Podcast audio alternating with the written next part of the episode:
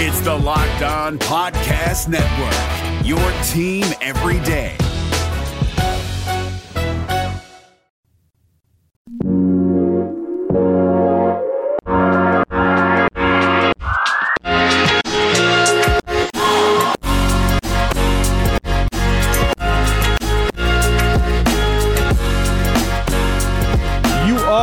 Locked On Cougars. This is your daily podcast focused on the BYU Cougars. Thanks for joining us on a Monday edition of the show, a supersized edition of the podcast. Just to give you guys a heads up right off the top here. A special edition of the podcast as we begin our look back at the 1984 BYU National Championship season with the starting quarterback from that team, Robbie Bosco. Had a long conversation with him. You'll hear that on today's podcast. We also have a special segment at the end of the podcast from the Locked On Podcast Network's NFL channel. As the NFL mock draft uh, across that channel begins, we'll have a special edition of that later on in today's show. And of course, we'll kick things off today talking some BYU basketball as they extend their series against the University of Utah through 2023. So, a lot to get to on a supersized edition of Locked On Cougars, but we are proud to be part of that Locked On Podcast Network where the motto is your team every day. So, let's talk BYU sports. And with that rundown out of the way, let's get it started here. This is Locked On Cougars for April 13th, 2020.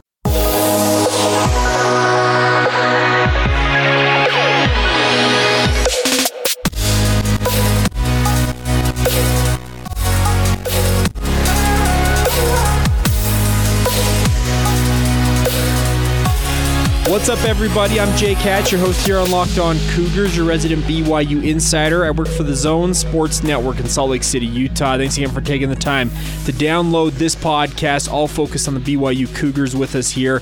Uh, if you're new to the show, welcome on in. We aim to be your one stop shop for all the BYU sports news and insider information that you cannot find anywhere else.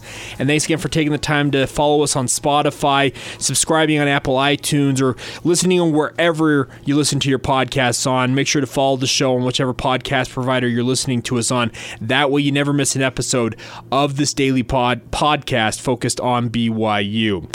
Start off today talking some BYU basketball. Initial report in the Salt Lake Tribune, but since confirmed by multiple other outlets, is that BYU men's basketball has agreed uh, to a four year extension of their series against the University of Utah through 2023.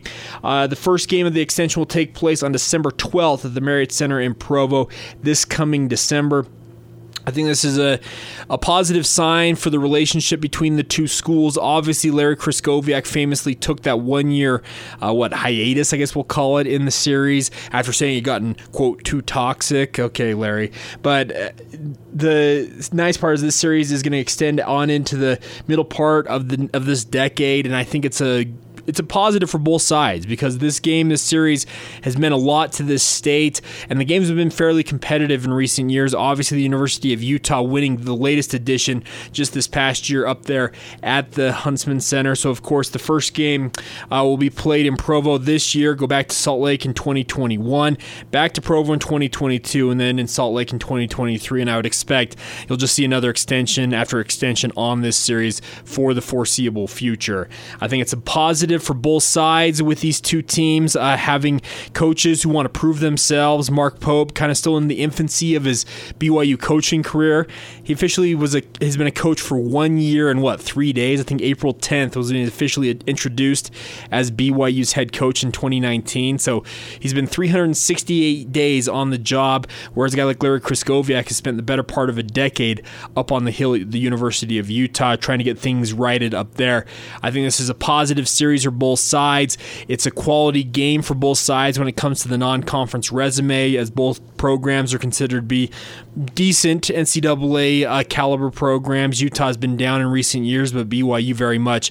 It's been a quality win for the Utes in their own right. And this past year, after Utah had beaten Kentucky and BYU, a lot of people thought, hey, they have a chance to make an NCAA tournament run.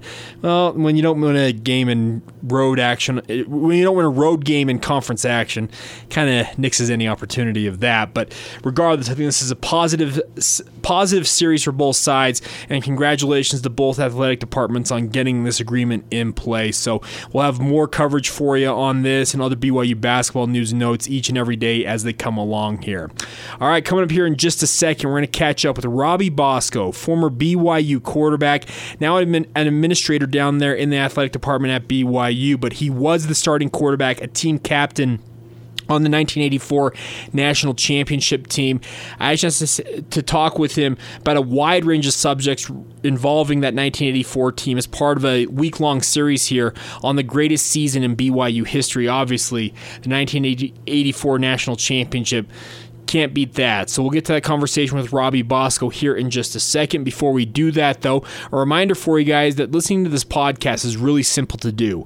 All you have to do is tell your smart devices, play the latest episode of the Locked On Cougars podcast, and we'll be right there with you guys. A lot of you adjusting to work from home life, adjusting just kind of the new normal with the COVID 19 pandemic. Well, we can break up the monotony of your day a little bit here with a daily podcast and some BYU sports talk.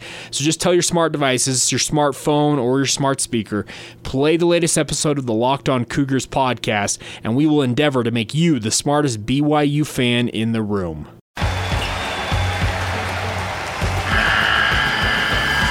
The NCAA tournament is almost here, and listening to Locked On College Basketball will give you the edge you need to dominate your bracket. So don't wait. Find Locked On College Basketball on YouTube or wherever you get your podcasts part of the Locked On Podcast Network. Your team every day.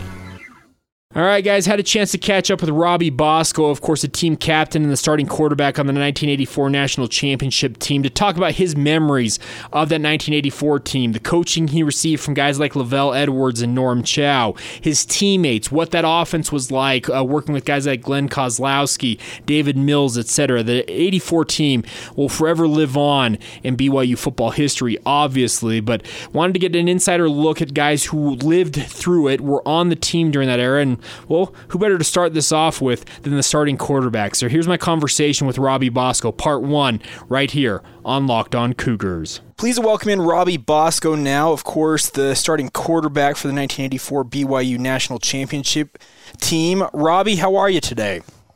I'm doing good, Jake. How you doing? I'm doing all right. I appreciate taking some time to join us here on Locked On Cougars to talk about the 84 National Championship.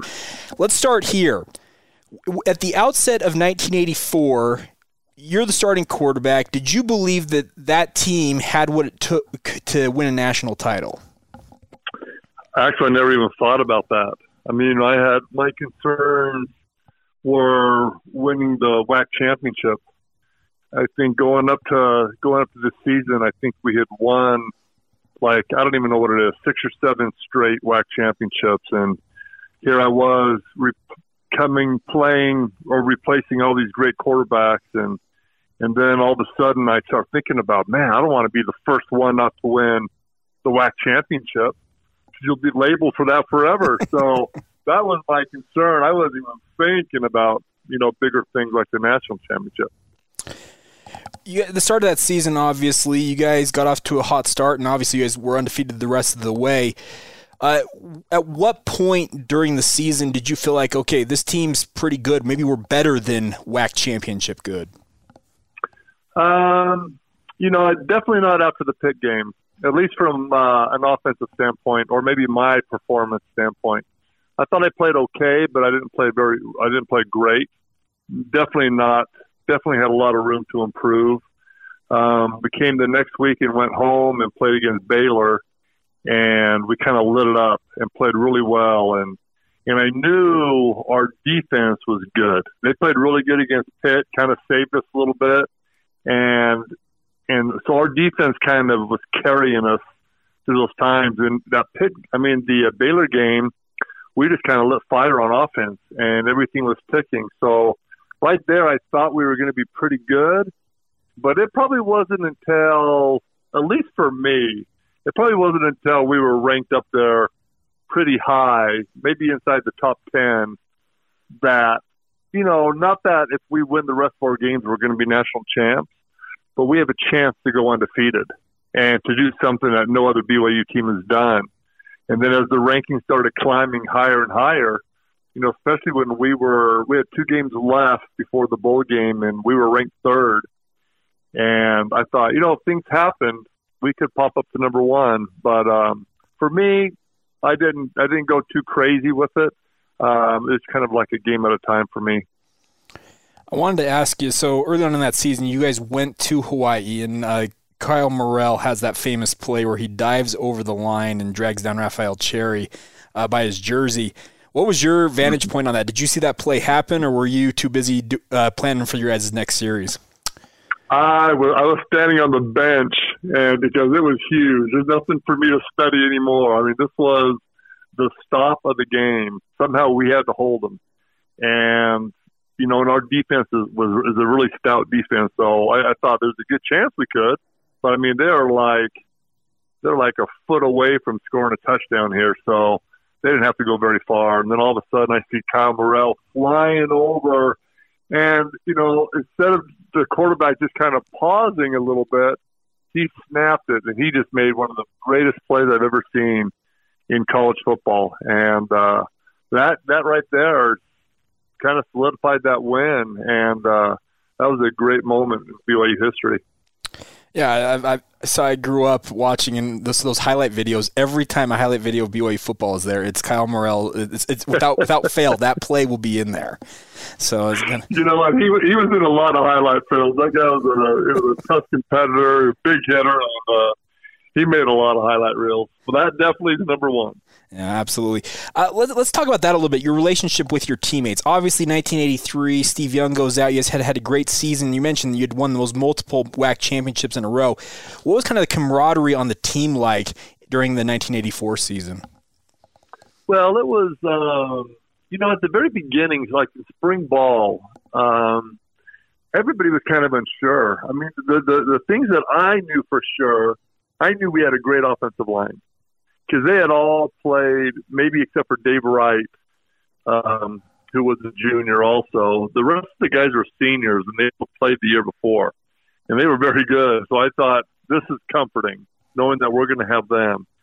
And then, um, you know, then I then I knew, you know, with Koz leading the receiving corps, and you know, I knew we had some good receivers, and Lachey had played a little bit, and I knew Lachey and Kelly Smith were good, so I felt comfortable about them. And defensively, I mean, we were we had some studs on that team, and guys that played in the NFL for a lot of years, and and so with, with that, but no one really knew like how I was going to perform, or really didn't know that. We were as, as spring ball went on, we got closer and closer, and as if you ever can remember a, a little story that LaVell told, he said one time in spring ball it was cold outside. The snow was falling like crazy, and and we were all out there practicing, having a good time, and, and trying to get better. And nobody was complaining, and it just kind of magnified when he told that story, and magnified what kind of teammates we had, and everybody was in it to win. Nobody was there to to like let's just go in. It's too cold out here, and so from there we just got better and better. And then there was a time during the uh, during the season, early in the season, where our captains got up and, and we came together as players and said a prayer. And I've never seen that before in my coaching, playing, all that kind of things. Uh, we would have prayers before and after football games, but not not the, the Friday before Saturday games.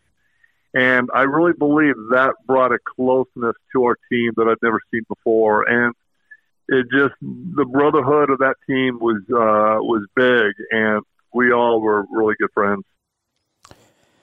Okay, I wanted to ask you about LaVell Edwards for a minute here. Of course, anybody who saw him on the sidelines saw that stoic figure. Uh, how was he during the 84 season, just off the field, even on the field? How was he as a coach during that season? He was exactly what you picture him to be. I mean, he he was he was in it also, and and he knew exactly what was going on, and even with that stoic face, that people that iconic stoic face. I mean, he was two to three plays ahead of what we were doing at the time. Are we going to go for it? Are we going to punt? Are we going to kick? Are we going to what are we going to do? Is third down's coming up? Are we going to have two plays for fourth down? Are we going to go for it? And he was he made all those kind of decisions that were very crucial um, during a football game that you don't really think about. And then he was just a he kept he kept us all together. And then when he needed to get on people, he got on people. Because that year he had to get on people. There was a feisty group of players. Our guys liked to fight. They fought in practice. And sometimes he, he sometimes he let it go. Sometimes he had to control it. Like, hey, and sometimes he got so bad that he just kicked guys out of practice too. But at the end of the day, he'd bring him in their office or bring in your office, his office, and he would talk to you, and you walked out of that office smiling. You walked out of there happy. You walked out of there knowing that that guy cares more for you as an individual person than he does about this whole football team. And but by caring about everybody individually like that, you can just imagine how that team felt together. And so I I wouldn't wanted to play for anyone else but that guy. And uh, I have the fortunate opportunity to play for him and to coach with him and to do a lot of things together, to golf with him. And uh, it was one of the great treasures of my life. Okay, I wanted to ask you just with LaVell winning that national title. Of course, he, he's since passed, but with that national title, do you think that almost validated his career in a way, or do you think it would have been he would have been thought the same even without a national championship? I think he would have been thought the same. I mean, look at it. It validated in like he's done it all. Yeah. national championship, coach of the year, national coach of the year, multiple WAC coach of the years, all Americans, Heisman. I mean, he's he's done it all. So that's where you validate it. But without any of those things, he was so respected with his peers around the country. I've never seen anything like it. I went to a Paul Bear Bryant award dinner with him because he was receiving that award. And when we would walk into a building, I it was as if the Beatles were there. I mean, it was amazing. the people just flocked around LaVell, LaVell Edwards and there were most there were people all over, great coaches, great people, and but they flocked around that guy to the point where I'm like, hey, who am I? I was the quarterback. Does anybody remember me? they loved that guy, and it was well deserved. Him and his wife Patty were they just complimented each other, and uh, it was awesome to play for that guy. You mentioned that he was sometimes two and three uh, plays ahead, kind of planning out scenarios a lot of coaches in the modern age go by analytics, the statistics, the percentages, that type of stuff. Was LaVell that mm-hmm. type of a coach, or was he uh, by the gut type of a guy when it came to those decisions? Well, we didn't have any of that stuff back then, so he was, he was definitely a feel guy. I mean, he he had a great feeling for the game, and there were times where we went for it on the fifty yard line, maybe even on the other side, maybe on, on our own side of the field, we went for it. But there were a lot of times, but there were times where we wanted to go for it so bad, but we had to punt. And he just he went by his gut, and you know I, I would say he was correct most all the time. He hardly ever made the kind of uh, bad decisions or decisions that were going to cost our team something. And uh, but they were they were definitely thought of thought of throughout the game his coaching staff has, has spawned, oh, his coaching tree, I guess, has spawned all kinds of coaches, most notably recently, I guess, Andy Reid winning the Super Bowl. What did he see in guys that maybe, in terms of his coaches that he coached with, and also players, yourself included, that went on to coaching? What did he see in people that made him think, okay, that person would be a good coach? Yeah, well, he, he's a people person, and he has got great feel and understanding of people's minds and and how they're going to be. I mean, it's not just about coaching. Mm-hmm. How are they going to be recruiting? How are they going to be talking to student athletes, high school kids? Um, how are they going to be able to work with, with with with people on campus? You know, all those kind of things. And he had a great mind for that, and he hired people with that thought process. And he he very rarely made any mistakes with that too. I mean, he hired some of the best coaches that have ever coached on this planet. I mean, he he had a great coaching staff all the time, and uh, you know, and he would be the first to recognize that that it was a lot of the coaching staff that made him what he is today and made the players what they are today. He, when he came on as head coach at BYU, essentially, for lack of a better term, zigged rather than zagged. And he, he decided, you know what? We're going to try this air it out offense. We're going to throw the ball all over the field. How appealing was that to you as a young man, a high school athlete, when they were recruiting you about BYU? Well, I was one of my strengths in high school was throwing the football, and so I wanted to definitely go somewhere through the football. So that was appealing. I mean, it was beyond appealing. It was what I wanted to do. And I wanted to go to BYU more than anything. I mean, when I was a junior in high school, Jim McMahon was the quarterback as a junior. yeah. And I'm like, are you serious? Look what these guys are doing. I've got to go there. And then he, then, but they were recruiting another guy, Sean Salisbury from Southern California. Mm-hmm. And I just felt like if Sean goes to BYU, I'm going to go somewhere else. I thought I felt that he would he would get a better shot of playing than I would, and so I kind of waited for him to make that decision. And so when he decided to go to USC, I, I my heart was just pounding. I'm like, okay, that's it. I'm going to BYU, and I only I only went on three trips my senior year. I went to San Diego State because Doug Scovil just became the coach, mm-hmm. who was the offensive coordinator at BYU. I went to Cal Berkeley because they did a heck of a job recruiting me. They were close to home, and they threw the ball quite a bit in the Pac-10, and then BYU, and that's all I wanted to even go to. I turned down some other schools because those are the throwing schools at the time that were interested in me, and I'm so thankful and grateful that I had the opportunity to come into BYU and play. There you go, part one with BYU 1984 national champion Robbie Bosco. Part two will be coming up here in just a second. Uh, a reminder for you before we do that, though, is to check out Chad Ford's NBA Big Board, one of the best and brightest podcast, brand new podcasts on various social media networks and the podcast providers out there. Chad Ford spent years as ESPN's lead NFL, and eh, not NFL, NBA draft analyst, and he is back talking everything NBA with the biggest biggest and brightest minds when it comes to NBA basketball. So check it out. Brand new podcast right here on the Locked On Podcast Network. Check out Chad Ford's NBA Big Board on whichever podcast provider you're listening to us on. It is also available.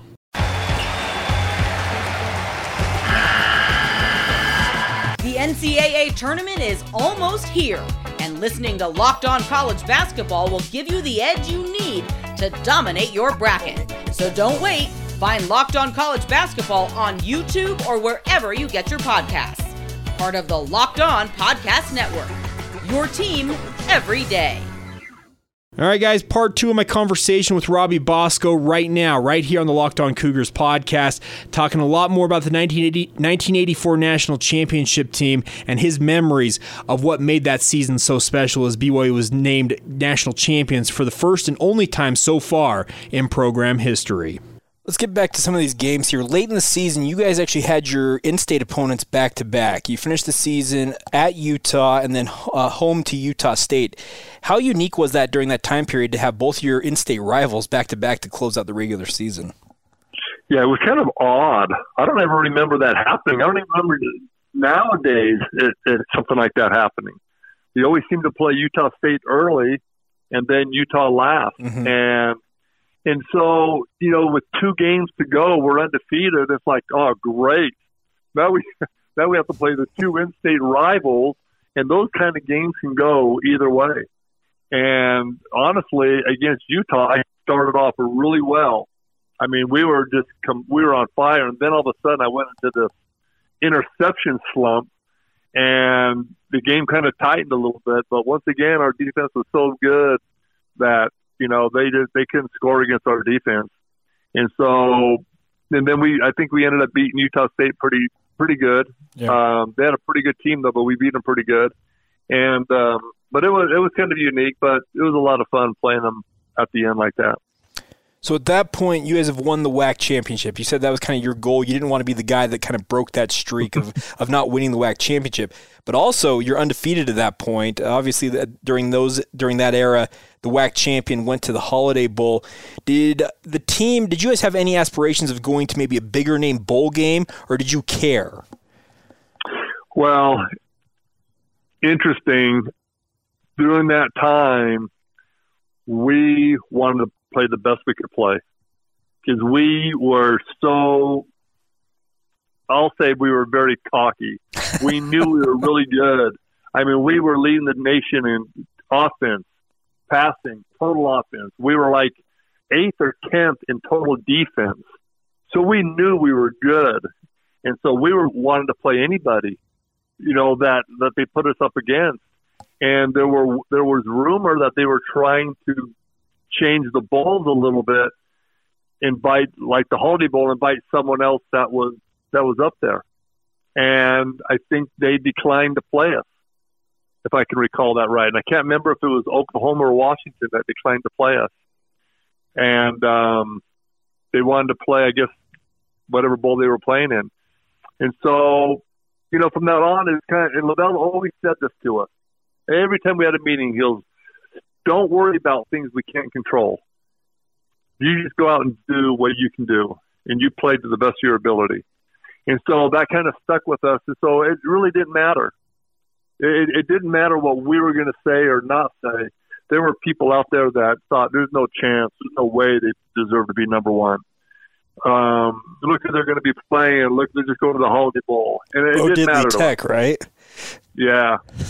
so we just said, well, whoever we play, we're going to go out there and, and, and play the best, and we'll, and we'll see what happens. If we win this game, yeah, we feel like we should be number one. But if we're not, it's out of our hands. Let's talk about the Holiday Bowl here. Michigan obviously comes into this. They're a big name. They're one of the blue bloods in college football. But at that point in the season, they were beat up. Uh, they didn't have a great record. But were you guys excited to face off against a team with their name recognition of the Wolverines? Yeah, it's kind of interesting because early on they were pretty good. Yeah. And I think early on they beat Miami, who had a good football team. And then they started getting some injuries. And like us, you get some key injuries you know, it kind of hurts your football team. But I think a lot of those guys came back. Maybe not all of them, but a lot of guys came back. So they we felt they had a pretty good team. We didn't think it was going to be a, a piece of cake to play against them. And so no, we did not feel like oh we have to play Michigan. We played Michigan like they were Michigan, and we prepared and we played the best that we can. And honestly, the game should have been a blowout we should have we should have beat them by four touchdowns, and then we were we were going down. I think to go up by two scores, and I get down. I we do like a little naked. The ball slips out of my hand. They get it. They march 99 yards and score, and I think they tie it up or something like that. And so, anyways, we had a lot of turnovers, but we ended up winning the game, so it, it was good for us. I was going to mention that if you look at the the box score of this game alone, just in terms of net yardage, BYU 484 yards to 203 for for Michigan, but the biggest difference is the turnover margin, and that seems to be the name of the game in any era of football. You win or lose the game mostly when it comes to that turnover margin. No question. I mean, but you look at that, there's no reason we should have won that game. but look, they had what, how many yards did they say they had? 203? 203, yeah. 203, and on one drive, I think they had 95 or whatever. I think you might be drive. right, yeah. So they had our. I'll just have to repeat it again. Our defense was so good, and Leon White played in the league for mm-hmm. eight or nine years. Kurt Gouveia played in the league for like 11, 12 years. Kyle Morrell played in the league. Um, we that team was just loaded with talent, and defensively, those were some very good football players. But we just kind of hung in there and stuck together and, and played as a team, and and sometimes those things happen, and that was a great win for us.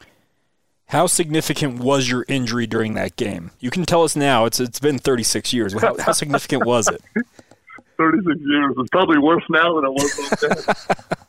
it was, it was, you know, when it happened, I mean, this game was so big for for all of us, players, coaches, BYU, the history of college football. You, you just name it. It was just a huge thing for our fans.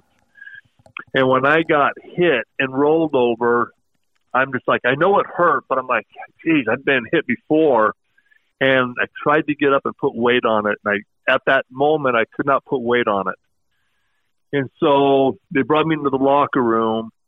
And so what had happened, the, the worst pain was I had a high ankle sprain. Okay. So that was causing more of the pain. And then I had some some torn ligaments in my knee. But that didn't seem at the time playing on adrenaline to bother me as much as my ankle did. And so when I was in the locker room, I didn't know how serious the injury was, and they didn't seem like it was crazy bad. So I asked them, I go, if I go back out there and play, will I get hurt worse? You know, thinking probably a little bit about my future, but not wanting to miss another down of this game. And they said, no, you'll be fine. You'll be able to recover from this 100%. So I go, let's just tape it up, tape it as tight as you can, and then I'm going to go back out there. And if you've ever been in, uh, it's not Jack Murphy Stadium anymore, but it'll always be Jack Murphy to me. Yeah. As I was walking down the tunnel with Jack Murphy to go back out there, there's my dad. My dad met me about halfway up the tunnel. He was coming from the stands to see how I was. And it's just my dad has always inspired me. So he just it just inspired me. Go out there and do the very best you can. That's what he's always that's what he's always told me. He's never cared about winning and losing. He goes, just go out and do the very best you can. So when I went out there, when I stepped onto the grass, not the, the grass from the tunnel, it felt as if all the BYU fans were looking at that tunnel waiting for me to come out because I heard this huge roar and the adrenaline starts going and going. So I go over to the sidelines and I start warming up and reality is struck now. The excitement of the fans cheer for you is one thing, but now reality you drop back. Mm-hmm. I didn't think I could do it. so I went to the sideline and I went to Coach Holmgren. I just stood by him to get the next play. He goes, "What are you doing?" I go, "I'm going back in." He goes, "Are you sure?" Yeah. What's the play? He gave me the play, and and we decided to go to shotgun. We'd never have practiced the shotgun ever. we never wore. We never even. I've never taken a snap from the shotgun from the center ever in my life. So the the cadence was a little bit different because you're not right there with the team. Yeah. And and so the very first snap, I'm I I have to call an audible because then I I this is going to happen. They're going to start bringing pressure. So I had I called an audible to release our halfback out on a free release. And as I was looking to the snap came. Hit me right in the stomach. If it would have been to the side, head, it would have went right by me. So I hurried up and grabbed the ball in my hand and just threw it out there because it came with a blitz. And so I had to go to the center. I go, hey, just listen to me. I'll try to be loud. Just listen to my cadence and everything, and we'll be all right from the shotgun. And so I could run. I could run forward okay.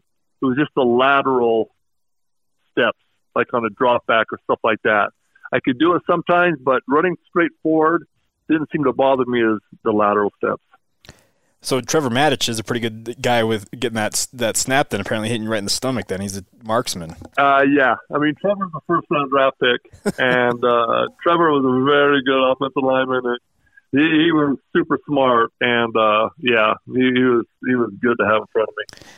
I wanted to ask you. So you mentioned the fact going forward, it didn't bother you as much. Obviously, that famous touchdown pass to Glenn Kozlowski, if I'm not mistaken, you you ducked what appeared to be a guy bearing down on you on a sack. You go forward, and then you find Glenn in the back of the end zone.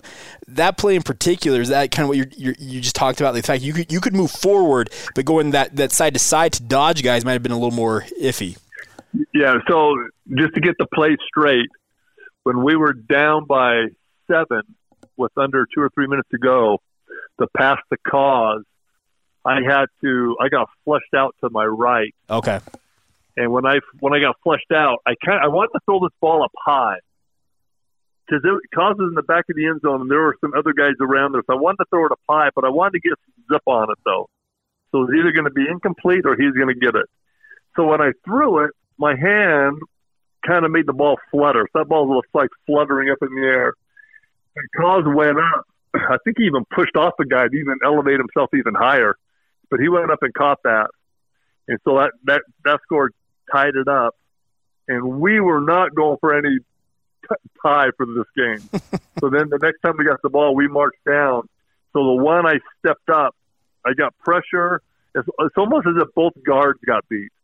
So the pressure came up the middle, but I, but they were wide enough where I stepped up in the middle. Then as I was, I was running forward, I had to think in my head. I have two linemen in front of me. Do I say go, try to run, get what I can get? But just as I was going to make that decision, I saw Kelly Smith in the corner of my eye yeah. running up the field, and as a quarterback, you just make that decision. So then I just whipped it out to him, and he made a great catch, and that was the game winner. When you guys were declared national champions, obviously you guys win that game against Michigan in, in comeback fashion. But when you guys were declared national champions, what was the emotion like for the team? Well, once again, Jake, this was also very weird because December 16th was the Holiday Bowl. Yeah, you played so Right early. Yeah. So we play the game. You're not going to find out anything until January 2nd. And so everybody just went home. We went home for Christmas vacation like we did for all the other holiday bowls and like what we do all the time. We went home with our family with Christmas. So we sat around for two weeks. And so when the news came out, um, I have no idea what the feeling was with everybody else because I was just with my family. I remember my dad woke me up. Hey, you guys were voted number one, and so I was super pumped. And people started, all the reporters in Salt Lake started calling and interviewing me, and you know the the papers and around the country and stuff like that. So I mean, look at if they felt any way I did, which I know they did, it was amazing. It was it, it, it was so exciting and so fun to be a part of that team and, and to be in these games and to there there were Jake there were probably four games that year where we had to come from behind in the last minutes to win games and the balls just seemed to bounce our way and we and the thing that I'm most proud about is this team is when we had to make plays everybody stepped up and made plays I remember we were fourth and 10 on the 50 yard line against Wyoming. If we don't get this first down, game's over. They take a knee. And I remember fourth and 10, you have to have some protection. That offensive line blocked like you can't believe, and I had all the protection in the world. I'm going to throw a little option out to Glenn Kozlowski. Koz, I guarantee had a concussion. He pulls up at about 11 yards right behind the linebacker, waving to me like, I'm open. I'm like, no, you're not. So I'm waving to him to scoot over. And he scoots over. We complete the ball. We go down and score. We win the game. And so that that's what college football is all about. And being at BYU and being with these, this team is when people had to step up, they stepped up and made plays. And that was, it was really awesome to be a part of that. So when was the first time? Uh, we're gonna wrap up here, but when was the first time you guys got back together, like, and actually celebrated as a team? Then.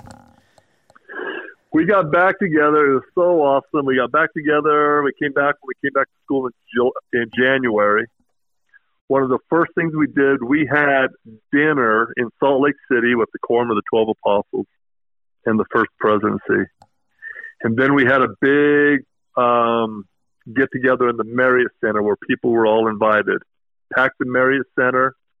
Um, President uh, Monson, I think he was first counselor at the time, was there. I mean, you know, President Hinckley. President Hinckley it was, Okay. and then we then we had a big parade going down uh, University Avenue that kind of celebrated it all, and um, and then after that, a couple months later, we got ready for spring ball and started all over again. okay. Well, hey, great times nonetheless. But uh, of course, the 1984 BYU national championship their championship team, they're considered to be the last non-power team to win a national title. Is that a distinction that you uh, think is is good? Is it something that you would rather see changed, have an opportunity for BYU or another non traditional power to have an opportunity to win the national championship at some point down the road? I've always felt that if you're playing college football, everybody should have an opportunity to win the championship. However, however you want to figure this out, however people people making these decisions, I don't think it should be held to five conferences where the winner is comes out of every year. If you're good, you're good, and and whether you have to figure out something to broaden the just like one double A does it. If you have to figure out some way to do that, um, the champions of, of whatever league you're in play like a little tournament or whatever.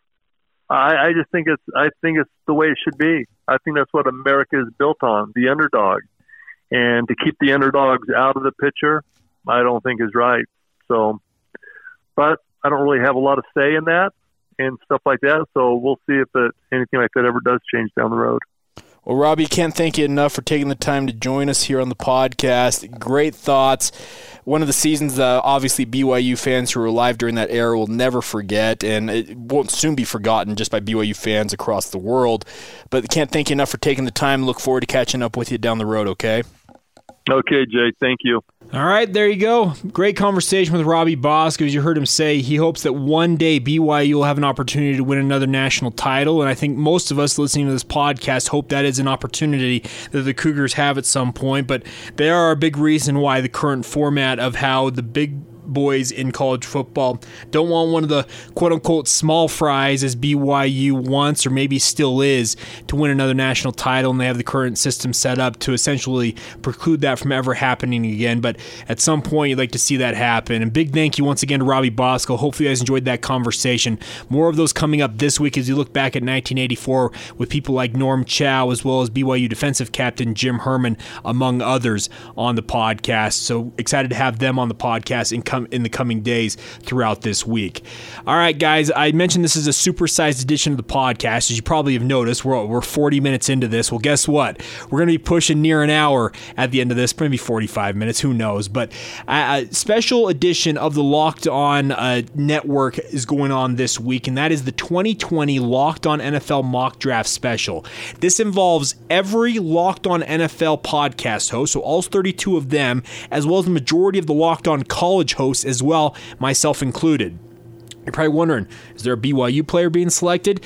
No, I was asked to help do some stuff with the University of Utah as we don't have a Utah host, and you'll hear my assessment of some certain Utah players in this, but wanted to give you a special taste of what you can expect with the 2020 Locked On NFL Mock Draft Special, a special edition uh, segment, I guess I should say, of the podcast, brought to you by Brian Peacock as well as Matt Williamson from the Locked On NFL show. You also hear the voices of Kyle Crabbs and Joe Marino from the Draft Dude dudes.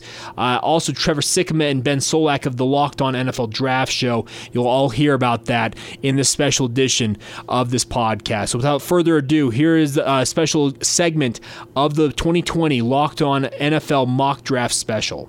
They've been playing the game their entire life. From the playground I promise to exercise and eat right. Don't forget 60 minutes of play a day, right? I'm playing the NFL. Yes, sir. I'm drafting number one. Maybe. to their high school. Let's hear it, gentlemen. Clear eyes, full hearts. Let's go play some football. Let's go. to the university. We have 95 players here, so accomplished as athletes in high school. We gave them full scholarships to the best football program in the country. Now, their lives are about to change forever. Become your mom's favorite player. Whoa.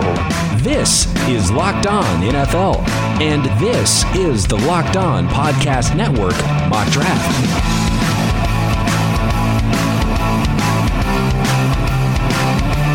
Welcome to the 2020 Locked On NFL Mock Draft Special. Brian Peacock here alongside former NFL scout Matt Williamson. We will take you through the first round plus in a network wide mock draft. All 32 teams represented, even those without first round picks. Hosts making picks for the teams they cover, our friends from the college side of the network with profiles on each one of these prospects that get selected in the Locked On NFL Mock Draft Special, why they are considered worthy of first round selections, and analysis from my co host, Matt Williamson, as well as draft dudes Kyle Crabbs and Joe Marino, and the Locked On NFL Draft crew, Trevor Sikkema and Ben Solak. If you're listening to this kickoff episode on a team specific podcast, you can follow along all week, every pick throughout round one on the Locked On NFL channel. Teams are talking trades, so you may not know exactly where your team ends up selecting. We'll conclude this draft next Friday, checking in with those teams in round two who didn't select in the opening stanza, some of which might jump into round one before it's all finished, and recapping everything that went down all week long. Matt, I'm pumped. Are you ready to do this thing? I'm very ready to do this thing. This is a very cool event. I think people will enjoy it. We've had so many new subscribers since last year that didn't get to enjoy it. So you're in for a treat. You're in for a wild ride and a really well put together whole situation here, starting right now. Absolutely. Yeah. And it was one of the most popular, it was the most popular show on the NFL side of the network last year. And I expect it to be even bigger and better. And the way things are right now in the world, and wherever you are listening to this podcast, I hope you are well, and I hope this is something fun for you to listen to all week long. Matt, as the Cincinnati Bengals go on the clock with the opening selection in the Locked On NFL mock draft, you've been through this. What are teams doing in preparation, the final days and minutes leading up to the first pick for those specific teams? Well, this year, who the heck knows? I mean, I'm sure that there's things like, you know, the, uh, the electronics or the, or the IT people are coming to everyone's homes to make sure everything works, checking, double checking, doing all that kind of stuff. We mentioned before, you know, maybe you could run mock drafts in terms of let's try to just do a, a, whole walkthrough basically of how this thing's going to work. If we're going to make a trade, who's in charge of calling this team, et cetera, et cetera. But honestly, in old in the olden days and the not 2020 draft, most of the hay is in the barn really a day or two before the draft. I mean, you might be calling agents of your favorite people to make sure that prospects didn't fall down the stairs or that knee that you're worried about isn't flaring up. But for the most part, things should be done a couple days before the draft. Let's check in with some of our analysts here on the network. We have a pair of NFL draft shows, draft dudes, Kyle Crabbs and Joe Marino. It's Joe Marino and Kyle Crabbs of the Draft Dudes podcast. And let me just tell you, as a couple of draft dudes, we are really excited for this Locked On Podcast Network draft simulation where each host is going to make the picks for their team. And uh, I know it's not the real thing, but it's pretty damn close. And this draft promises to be very exciting with all the dynamics between the teams with multiple first round picks and all the quarterbacks. So, Kyle, uh, I'm sure you're just as excited as I am. Yeah, the big mystery here is from the quarterback perspective how many can we get to go early? And then the other fascinating subplot is when does the offensive tackle run start and how fast does it go? Because there's generally considered to be four top offensive tackles. There's generally considered to be three top quarterbacks, maybe a fourth with Jordan Love if he sneaks in there, remains to be seen. And the order of all seven of those players who are feasibly top 12 talents coming off the board is going to be a really interesting scenario to see how it actually plays out here. I think just as interesting as the offensive tackle discussion is the wide receiver. Everybody knows this is a really deep and talented crop of receivers, but there's really exciting guys at the top of the board. You know, could we see six, seven, eight guys go off the board in the first round? When does that run start? And uh, who are those late first round guys that uh, teams that, you know, like the Packers or or like the Saints and Eagles and, and Vikings, who do they get if they are uh, left kind of picking the later half of those top tier pro- prospects. So, uh, offensive tackles, quarterbacks, wide receivers. The NFL is a passing league, and you can tell that this um, this draft is going to really help these offenses be more dynamic. Yeah, it's a deep class, and we're going to have a lot of opportunities to see players that in a typical class are probably off the board by 20. They might be lingering here in the late first round, early second round. So, lots to look forward to, lots to get into. Looking forward to see how these teams start their drafts. Hey everybody, Trevor Sikkema and Benjamin Solak from the Locked On NFL Draft Podcast here with you. Excited to go on this journey of the Locked On NFL Mock Draft Special. Ben, this is going to be a lot of fun. There's so many things that could happen in this mock draft. What are you looking forward to most? Yeah, it's always nice when you're able to get 32 guys, each of whom knows their team as well as the host and the Locked On Podcast Network do, and they can control for their pick. And then you have the freedom for things like trade negotiations as the pick comes off the board. You have the ability for surprises as each individual analyst focuses on their guys. I think number one, we're not. It's not going to be a typical mock. It's not going to be like what we no, see definitely when not. only one person controls all 32 teams. There's going to be a lot more aggressive moves. So I expect to see big trade ups. I expect to see surprising picks, Yep. and that's that's the reality with these. When you're controlling just that one team, you go and get your guy. That's what we see in the league. I guess that's what we'll be seeing in this mock as well. I'm really interested to see how the offensive tackles go here in the first round because it's just the possibilities are endless. We saw that in our guest mock draft series that we're doing on our podcast. But I mean, what other positions are, are big ones? Quarterback, wide receiver, probably, right? Well, I think yeah, I think that when you're making these sorts of picks and it's it's catered to your audience for your podcast, you're tempted sometimes to go for those sexier positions, and the sexy position in this draft is undoubtedly wide receiver. So to me, I'm really interested to see. We know the big three will come off the board, and Jerry Jeudy, CeeDee Lamb, and Henry Ruggs. Who's wide receiver four? Who's wide receiver five? And just how many can we fit in this first round? Ooh, it's going to be a lot of fun. Ben and I are going to be back with you recapping a lot of these picks throughout the mock draft. I'm very excited, so let's get it started. Okay, Matt, we're here. The Cincinnati Bengals are on the clock. Is there any doubt what the Bengals should do here? They earned the right through their poor play in the 2019 season to be drafting number one overall on everybody's list. It seems to be the same name, the same prospect that should go first overall. If their phone is ringing, should they even be answering it, or do they know who the pick will be with the first overall selection in this draft?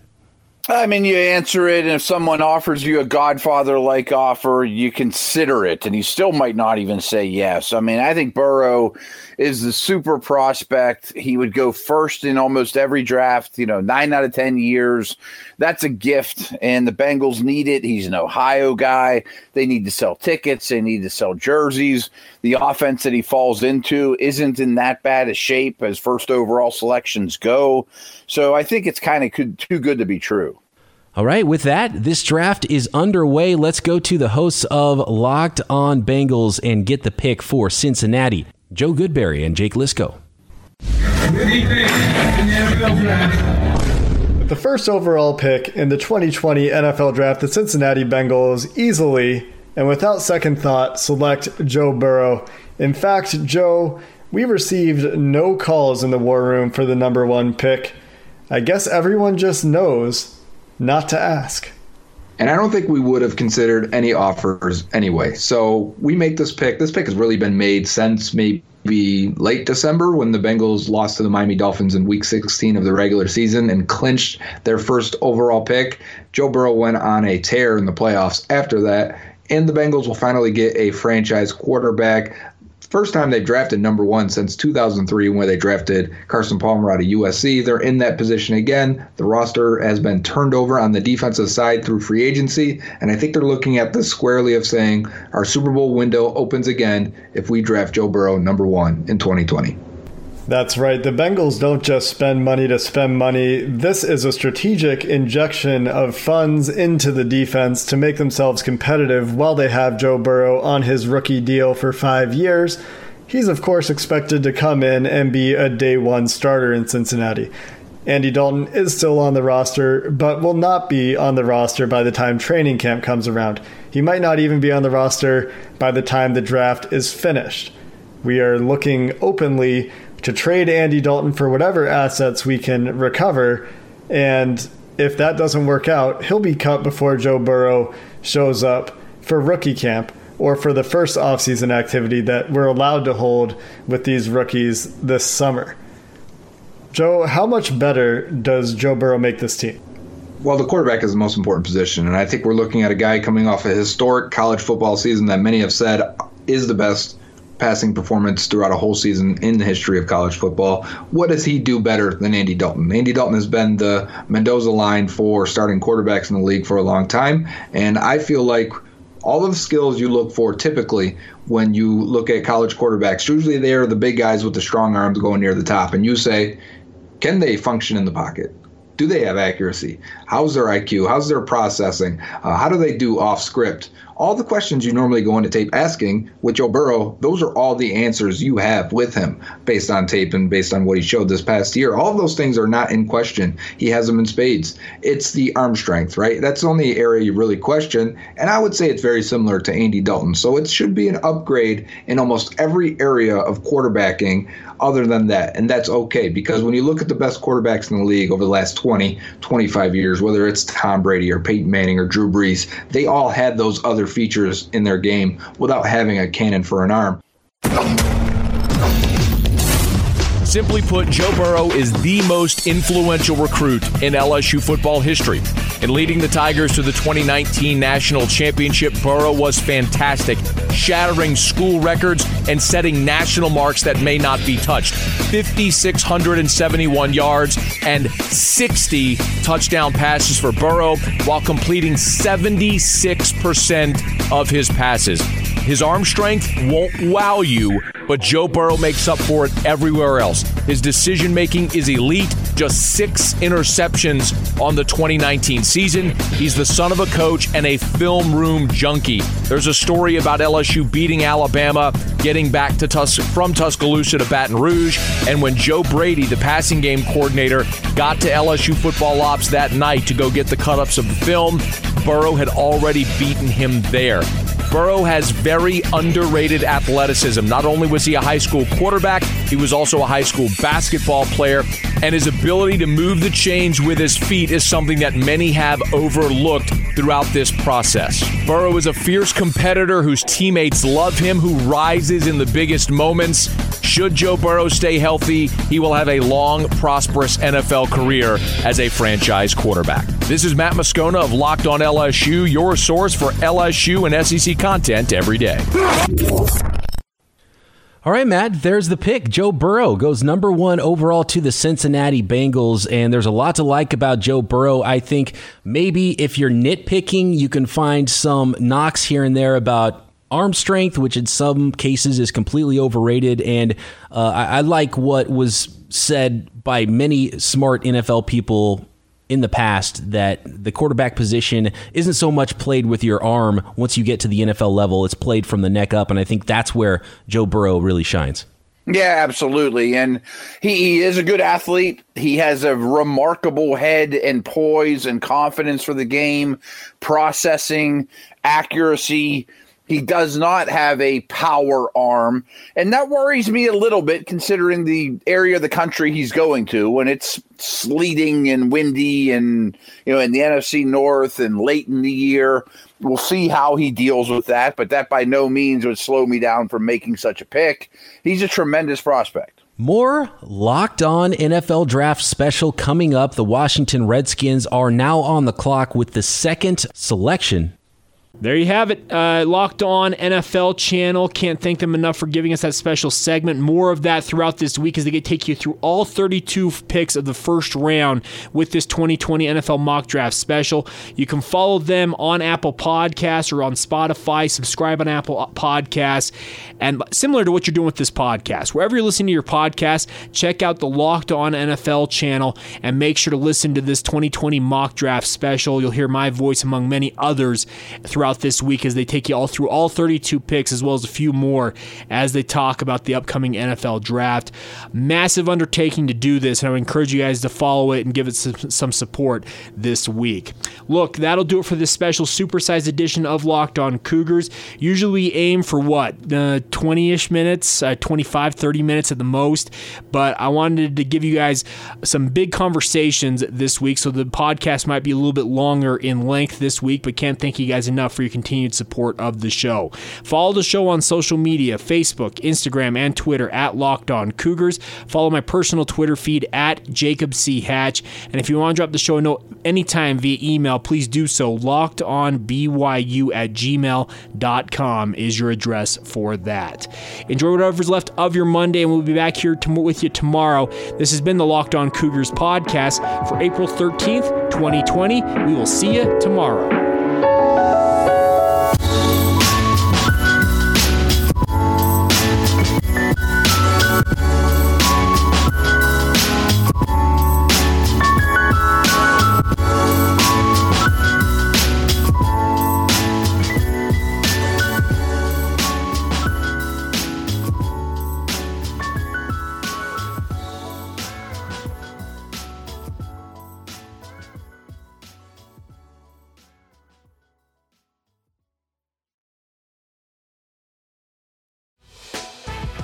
Prime members, you can listen to this Locked On podcast ad free on Amazon Music. Download the Amazon Music app today.